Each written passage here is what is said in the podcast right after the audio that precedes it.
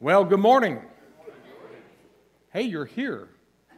And so am I. Uh, one week ago today, I was in southern Michigan watching my oldest grandchild graduate from high school. I'm proud to say that of all the many hundreds and hundreds of people that were there, when my grandson stepped up and got his diploma, I had the biggest mouth of anybody there. Screamed and hollered and uh, had a great time. I understand, though, that you were in good hands while I was gone, and Pastor Brent spoke and did a great job, and I'm grateful that he stepped up and stepped in and delivered the word.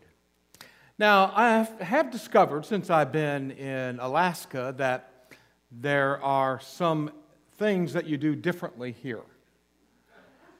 And I don't know um, about weddings. I, do, you, do you have any uniquely Alaskan wedding customs? I, I asked this the first hour, and nobody seemed to know of any. Maybe, maybe you don't, but when I was growing up in northern Indiana, my hometown, Goshen, Indiana. Uh, I was about, oh, yay big. It was, so it was many years ago. Uh, in my church, there was a man who was so old he outlived like two or three wives, you know? And he decided he wanted another wife.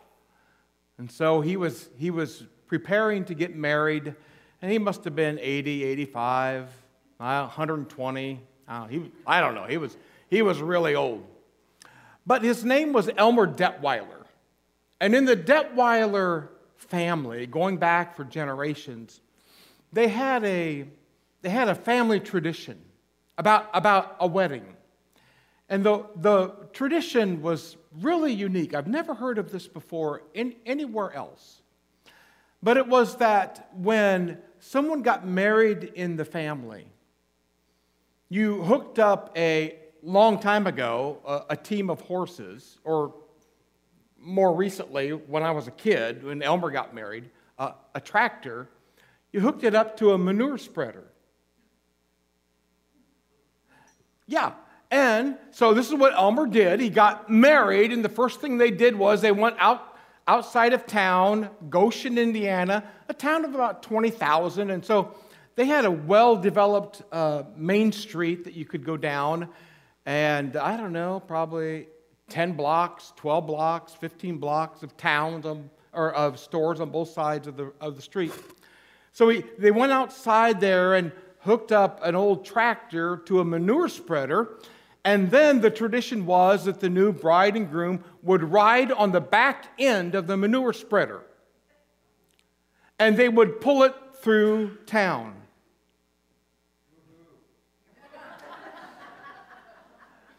Now I'm like, is this the craziest thing you've ever heard? I mean, really? I'm like, I, I don't know what that says about setting the tone for your marriage. I still haven't figured that out after all these years. But I've often thought about that little story, and I've come to realize across the years that some people are manure spreaders wherever they go. They spread manure. And I've discovered that even, it's hard to imagine, but even some Christians lean that way and they kind of just spread stink and mess wherever they go. But instead of being a manure spreader, Christians ought to be grace spreaders. And we ought to spread the grace of God wherever we go. This God who has given us his unmerited favor, the popular definition of the word grace, that has given us his unmerited favor into our lives. We didn't deserve it, but God does that to us and in us. And, and it's that wherever we go, we ought to be spreading that grace that God has given to us. We ought to be spreading it out to other folk, wherever we're at. Now, the question is, of course, how do we do that? And I suspect there are several different right answers to that question how do we spread the grace of God? But for our purposes here today, I, I want to give you this answer. We spread the grace of God from our lives to the people that are around us when we discover and use our spiritual gifts. Now, think of that phrase, spiritual gifts. Of course, spiritual refers to the work of the Holy Spirit. And the word gift or gifts in the original language is, is the word grace. The word grace. And so it, we're simply saying that, and God is simply saying that eh, when we talk about spiritual gifts, we're talking about the working of the Holy Spirit in our lives so that we can show grace to those people that are around us. And so when you do that, when you discover and use your spiritual gifts, you are sharing the grace of God to the people in your world. Now, let me just try to be really clear here and just say that a spiritual gift is a God given supernatural ability that God uses to allow you to spread His grace to the people that are around you. And so uh, I'm just saying that every born again believer ought to discover, if you haven't already, and use your spiritual gift so that we're not manure spreaders, so that we spread the grace of God. So we're going to begin by looking at 1 Corinthians 12 today. That's the text. And let me read verses 4 through 6. 1 Corinthians 12, 4 to 6. There are different kinds of gifts, but the same Spirit. There are different kinds of service, but the same Lord. There are different kinds of working, but the same God works all of them in all men. Now, when we talk about spiritual gifts, one of the first things that we realize is that there is variety. And your gift is probably different than my gift. And the spiritual gift that God has for you, or gifts, one or more, might be different than the one setting to your left or setting to your right. There, there is a variety. Now, when you look at the list, the different list of spiritual gifts in the Bible, uh, you'll see that it's, it's quite a grouping. And so let's go to the next slide, please. And we, we see that Paul gives a different uh, listing of spiritual gifts Romans 12, 1 Corinthians 12, Ephesians 4, and then 1 Peter lists a couple of spiritual gifts. Now, if you look at the, at the lists of gifts that are up there, you see, you see a, a wide variety of those, of those gifts. And I'm not going to read down through the list. You can read for yourself and you, you see the different gifts that are listed there. But here's the point I, I want to make. I have, I have talked to people down across the years that say, Oh, I have the spiritual gift of, fill in the blank, but it's not listed in the Bible. It's like, well, I have the spiritual gift of whatever you might you might want to say, but you look there and it's like, well, somebody might say, but that's not in the Bible. That's okay. Because when you look at this list, these different lists of spiritual gifts, it's my belief that these lists of spiritual gifts are given as examples and are not meant to be an exhaustive list. You, you, are you with me on that? So if, if you're like, well, I always thought I had the spiritual gift of, and you're sitting there this morning and you're looking at these spiritual gifts that are listed in the New Testament and it's not up there, you're still good. All right? So these are these are illustrations that Paul, and in one instance, Peter, is using to show you the kinds of spiritual gifts, but it's not an exhaustive list. It's to get your mind going. So we notice in the text that I just read a, moment ago that uh, the verses say there are different gifts, but they are all united in the Godhead. You know, they're, they're different gifts, but they come from the same Spirit. They come from the same Lord. They come from the same God the Father. And so while there's a great diversity of gifts, that means that we're still united when we think about the gifts. If you're ever part of a church where spiritual gifts are causing disunity, there's a problem. Because even though there's great diversity of gifts, it ought to bring unity because every spiritual gift flows down to us from God the Father and the Godhead. And that happens so that we can become, as I said, grace spreaders. Now, let me read verse 7. 1 Corinthians 12, 7. Now, to each one, the manifestation of the Spirit is given for the common good. Now, when we think about the giving and receiving of spiritual gifts, every born again believer has at least one. You're like, well, how can you be so sure? I can be so sure because I can read. It's pretty plain right there. Take a look up on the screen. To each one, that means you. You. You. Even me.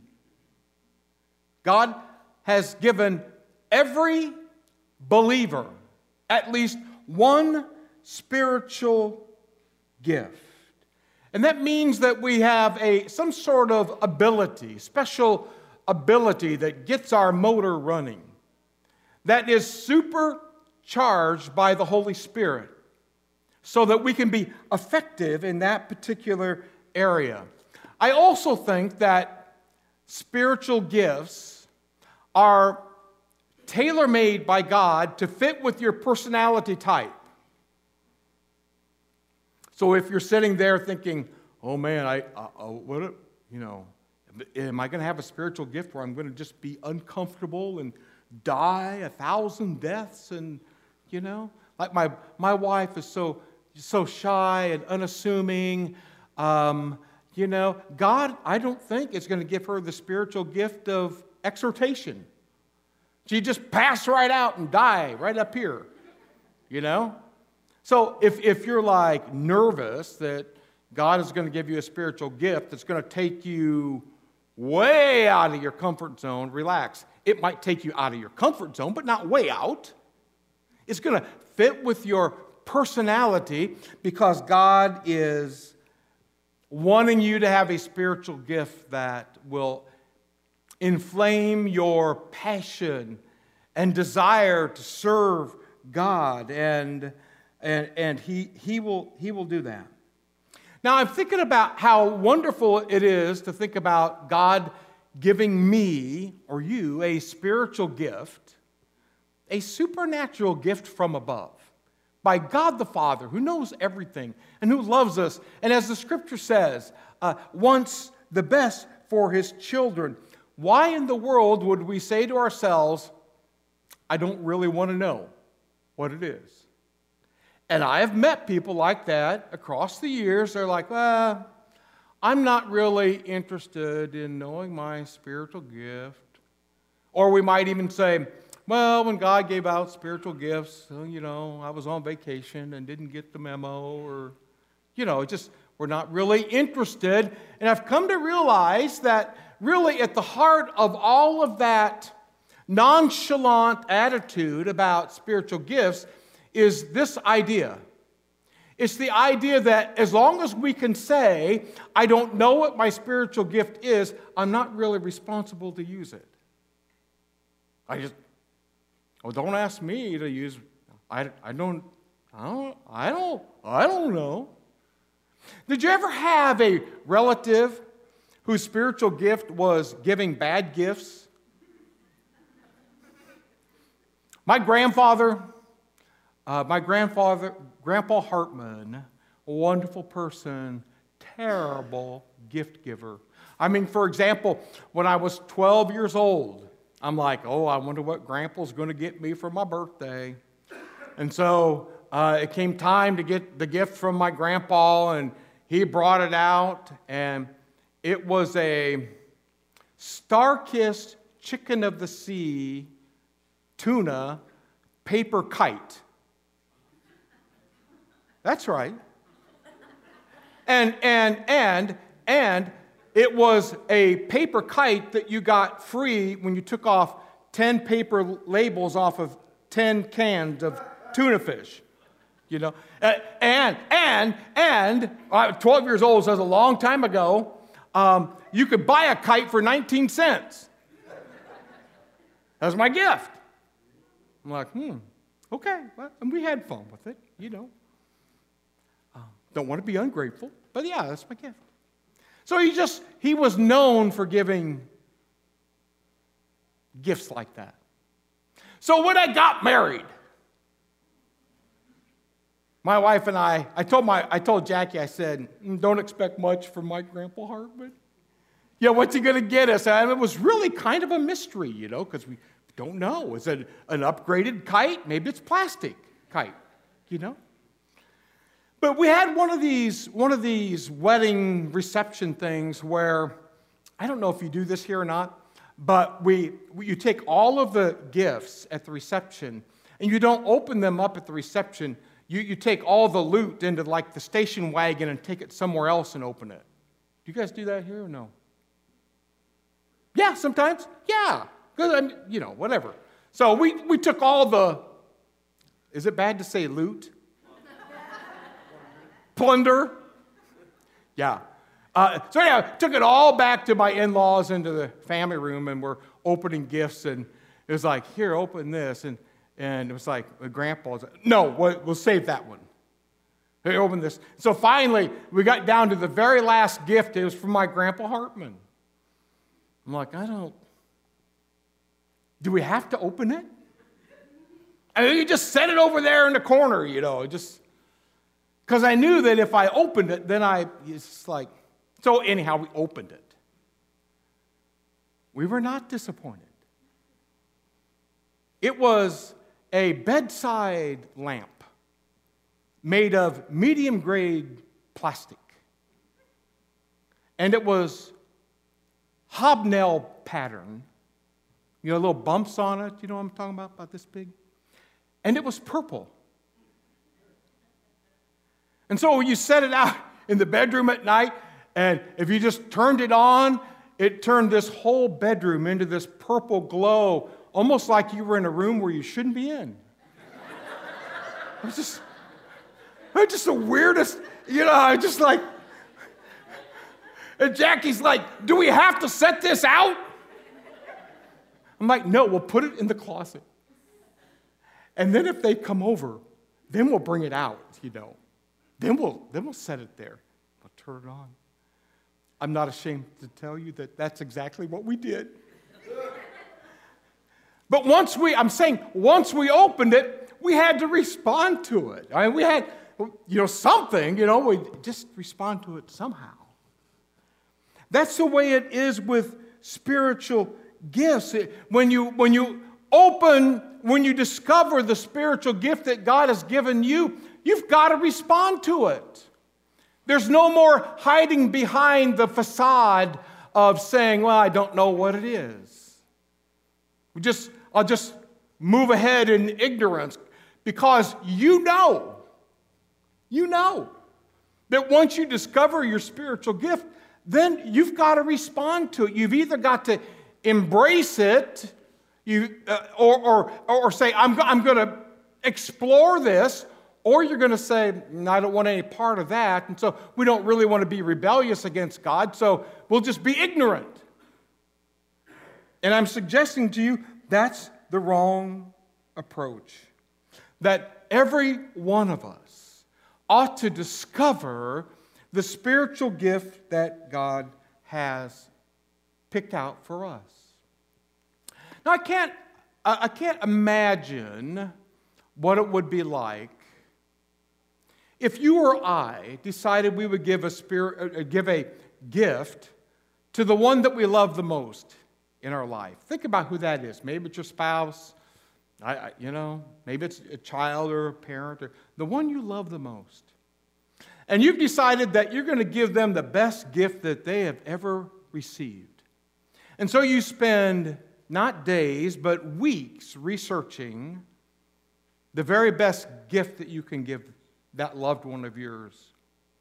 And you, you check your budget and you decide how much money you can spend on this gift of love for this one you love the most. And so you figure out how much you can spend and then you double it. Because you're going you're gonna blow their socks off, you know? Just this gift. Then you recognize that maybe you're like me, that you're like, mm, I'm not a gift wrapper. So when you buy it, you pay somebody a little bit extra so that they can wrap it up. So it's just a visual masterpiece. You know, the wrapper is just right. The color of the ribbon matches, and it's just, just exquisite to look at. And so you go out for supper somewhere, and it's a special moment, and, and you, you pull this package out and you lay it on the table in front of your loved one, and you say, Look at what I have for you. And the person you're with says, Oh, oh, thank you. Can we go ahead and order our food? Oh, wait a minute. Aren't you? Wait, wait. Oh, open it. I can't wait for you to see what I've got for you.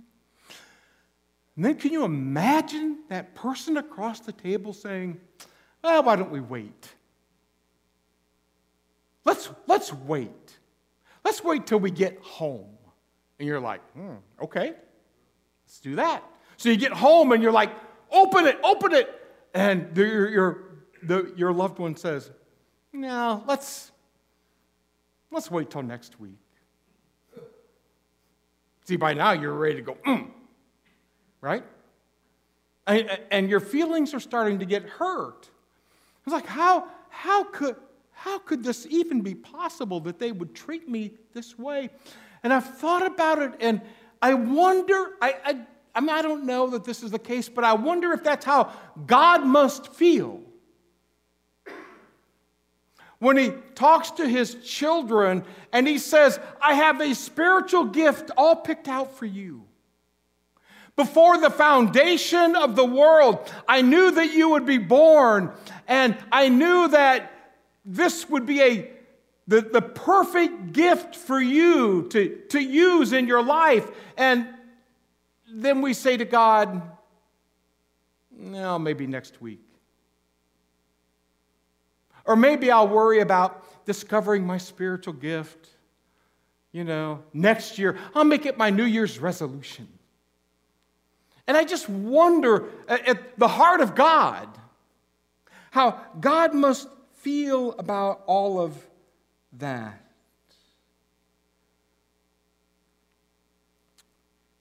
We are to discover the spiritual gift that God has selected for each, each of us and see what it is that God has for us. Next week, we're going to talk about how to use that spiritual gift, but today it's think about discovering that spiritual gift. Now, let, let me go back to verse 7 for just a few minutes. And let me just pick on, pick on that phrase is given for the common good. That every spiritual gift is given for the common good. Now, this is a big deal. It really is. God never gives a spiritual gift to anyone so that they can be a show off. or he doesn't gift an individual so that they can get attention. he doesn't give spiritual gifts so that you can be elevated and have a better self image or improve your self esteem. He gives spiritual gifts for the common good. not, not to make you feel good about yourself. So, spiritual gifts isn't really, truly, at the core, a me thing or you thing, it's an us thing.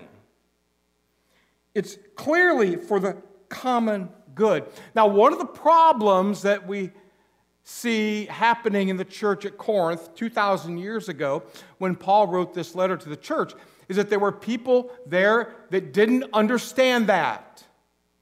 They thought that spiritual gifts were all about me. And there were people in the church that were saying things like, Well, I have the spiritual gift of, mm, and you have the spiritual gift of, mm, sorry about you.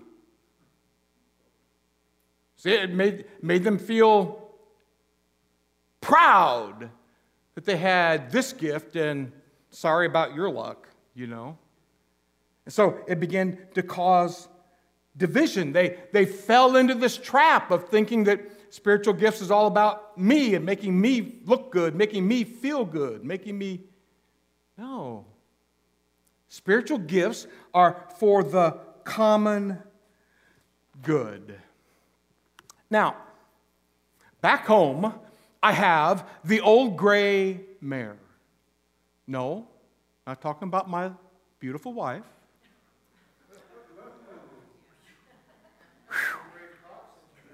Wow. Ah. I'm talking about my 2001 gray Dodge Caravan. I love, love my car. It's just barely broken in, 230,000 miles. Holes along the bottom, you know. Uh, she's kind of on life support right now, but I'm hoping and praying she pulls through. But a couple years ago, we were in North Idaho, and the old gray mare developed a problem she started missing badly. I mean, you go down the road, a little bit of a miss here and there. But then when you pulled up to like a stop sign or stop light, she would chug, chug, chug, and then die. Now, I'm a bit of a tightwad. I didn't want to go to the garage, and so I thought, we're going to ride this thing out. You know what I'm saying? I'm just, I'll, I'll just make it work. So I pull up to the stoplight, chug, chug, put it into neutral. Have you ever done that before with your car? You because she's not going to die on me. And I kept her going and did that one time. I looked over and there's somebody sitting over there in their car looking at me like, $30,000 car is looking down at a $300 car. They're, they're going to race me to the next light, you know. So finally, I took it into the mechanic and he figured out what was wrong with it. It took three trips into the garage, and about five or six hundred dollars later, yeah, yeah, I should be lucky. I count myself fortunate. He figured out that there was a crack or hole in one of the little plastic intake tube things. I don't know much about cars, so I might not have this quite right. But there's a vacuum, a vacuum hose that runs, this is a quarter of an inch long. Some of you mechanics are just trying to not laugh out loud at me, I know. But it developed a hole and it was sucking air in there and, and um, it, it created a big, big problem. Now, so I don't know how many parts are in a car engine or make a car engine work. Probably hundreds. I don't know. A lot of them. But here was this one little what, maybe a four inch stretch of plastic tube, maybe a quarter of an inch or so in diameter, long, that developed a crack or hole in it. And it decided, it said, I'm not doing my job no more. And so I had a problem. Chung, chung, chung, pung. Now I could I could go down the road because I discovered this, this wonderful method of shifting it into neutral and giving it gas so it wouldn't die. We could get down the road, but it was an, it was an issue. It was, a, it was a hardship. All the other parts, as far as I know, was working all right, but that one little part said, not, nope, I'm done with that. Once that was replaced, we good. Went down the road. Now, think about the church, and maybe compare the church to a, to a car engine. There are a lot of parts, a lot of moving parts in a church.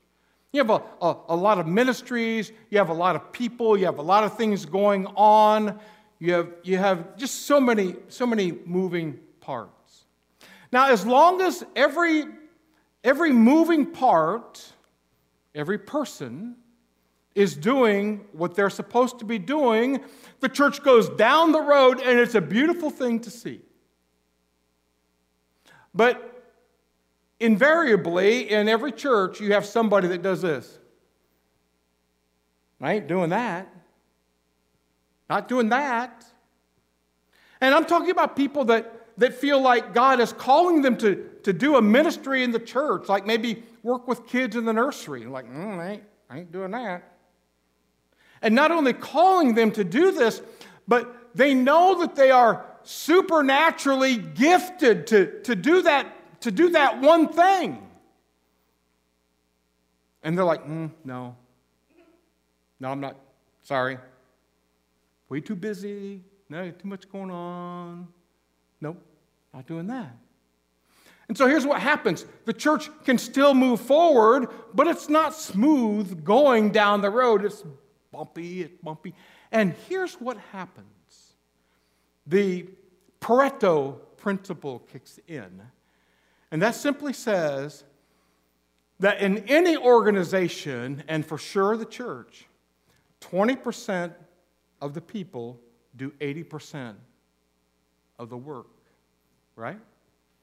And so in a church, you'll have people say, I don't want to know what my spiritual gifts, gifts are. Um, I just want to come on Sunday morning and sit, and then I want to leave and just, I don't want to be bothered. I just, no, not me. The people do this. And so what happens is when you have somebody that needs to work in the nursery, just pick that example because I know that's almost always a problem, a challenge. Um, it's like, no, I'm not doing that. And so somebody else says, well, I hate to see these little children um, in the kids' Sunday school class. I don't want them to go to hell, so I'll teach the class. I'm not gifted to work with kids, but here's the phrase if nobody else will do it, I guess I will. You've heard that before. Maybe you've said that before. And what happens is, and, and in every church I've ever been a part of, you have well meaning people like that who say, well, because you don't do your job that God has called you to do, I guess I'll do it. And then you don't do your job, I guess, well, no one else will do it. I'll do it. And you take these people take on this heavy load and then they crash and burn. Right? I mean, there's, there's burnout. The burnout rate is heavy in, in churches because you, you have people that love God and love the church and want to see the church move forward. And if people don't do what God's called them to do, they say, Well, I'll do it. And so the church chugs down the road. Usually, sometimes it doesn't even do that but usually it manages to keep going because you have well meaning people who say, who step up and say, I'll do it, even if I'm not gifted to do it, even if I'm not called to do it. I'll just do it because there's a need. And I'm just trying to say that shouldn't happen. It just shouldn't, it just shouldn't happen. We should, every one of us, discover and use our, our spiritual gifts.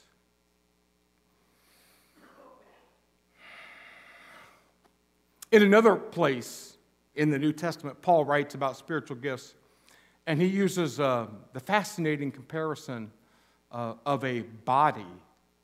That in, in one body there are many different members, you know, all these fingers and all these legs. And he's like, well, if you know, if one part of the body doesn't work, then the body's got a problem.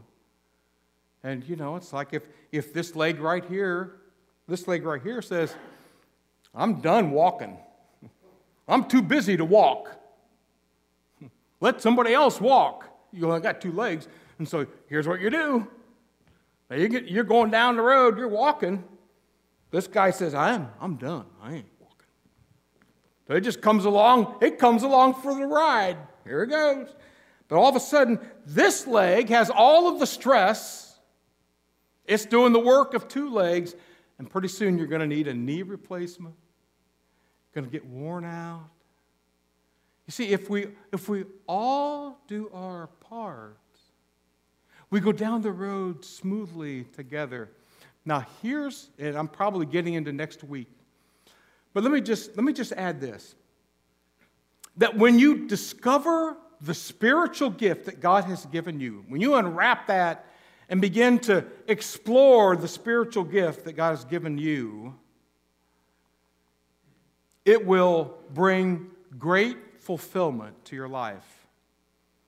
It will challenge you, it will stretch you, but you will be so fulfilled. You will be. Because it's what you've been created to do. So, this is my big, big challenge for you.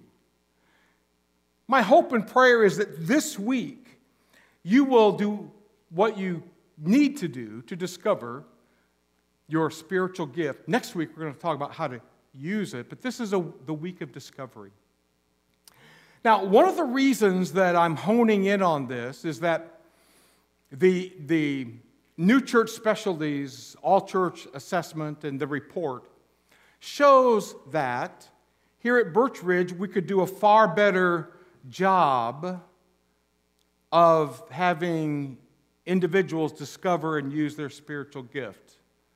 I mean, that's why I'm drilling down on that this morning. It, it's an area that we really need to improve in as a church. Now, the, the transition team and the leadership team has tried to figure out a good way for all of us to do this test. And they, they have discovered a good way. In fact, if you have your program there, uh, there on the front page of the program, there's a link that you can use to go and do your spiritual gift. On the back page, at the very bottom, that link is repeated. And now, up here on the screen, the link is repeated. Here you go. It's really easy. birchridge.org forward slash survey. Now, let me t- talk to you really quickly about the survey. This is uh, professionally done. The church has paid money to, to this organization so that we can have access to this test. So we're financially invested as a church in this, but it's free, it's free to you.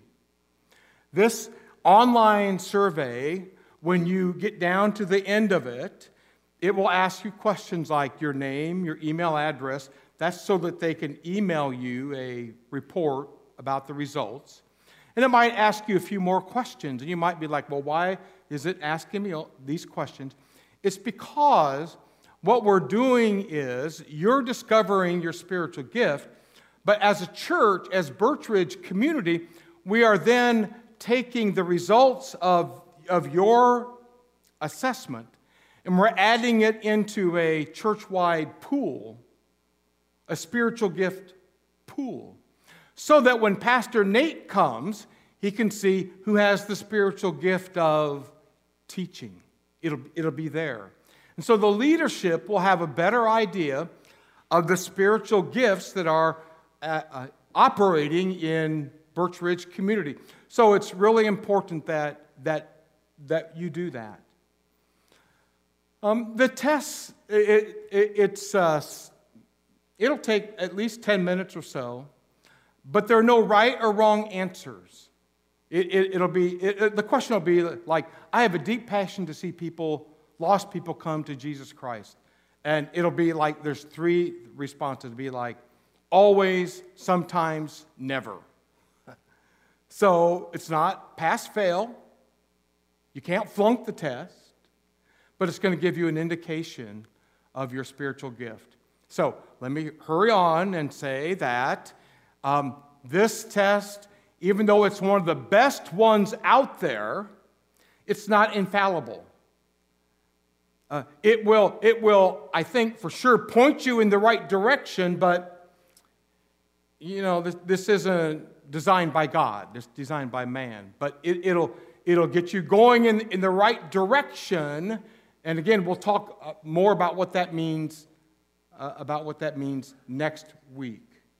So I'm really hoping that you'll take the spiritual gift test. Oh, and by the way, I know that many of you here will, are saying to yourself, well, I, I know my spiritual gifts. I took a spiritual gift test two years ago, 10 years ago, 20 years ago.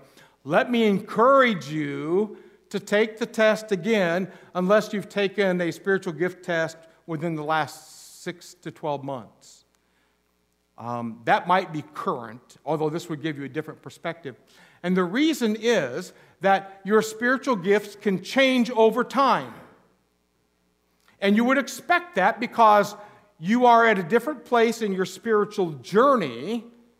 You're more mature now, and maybe God will gift you to do things that today you can do that you couldn't have done 10 years ago or five years ago. So please take the test again. So I, that's just my appeal to you. I'm hoping that all of you go to that link right there. Maybe do it this afternoon uh, before you forget about it. Just take, take the test. And I'm going to uh, look at the end of this week to see how many people have taken the test. I'm not going to check your name to see who's naughty or nice, but I, I want to see how many people. And I'm hoping that you respond to this because it's critical that we understand our spiritual gift so that God can use us individually and corporately so that we can go down the road and accomplish the purpose that God has for Birch Ridge community. Let's stand together and let me pray. Father, we are excited this morning to be reminded that you have selected a spiritual gift for every person here. You didn't select it by accident, you didn't select it by throwing darts at a dartboard. You selected my spiritual gift based on who I am, on my personality, on where I am in my journey with you. And you've done the same thing for everybody here. Pray that you would help us to accept the challenge to see what gift you have given us. May this week, Heavenly Father, be a week of unwrapping the gift. So we pray it in Jesus' name. Amen.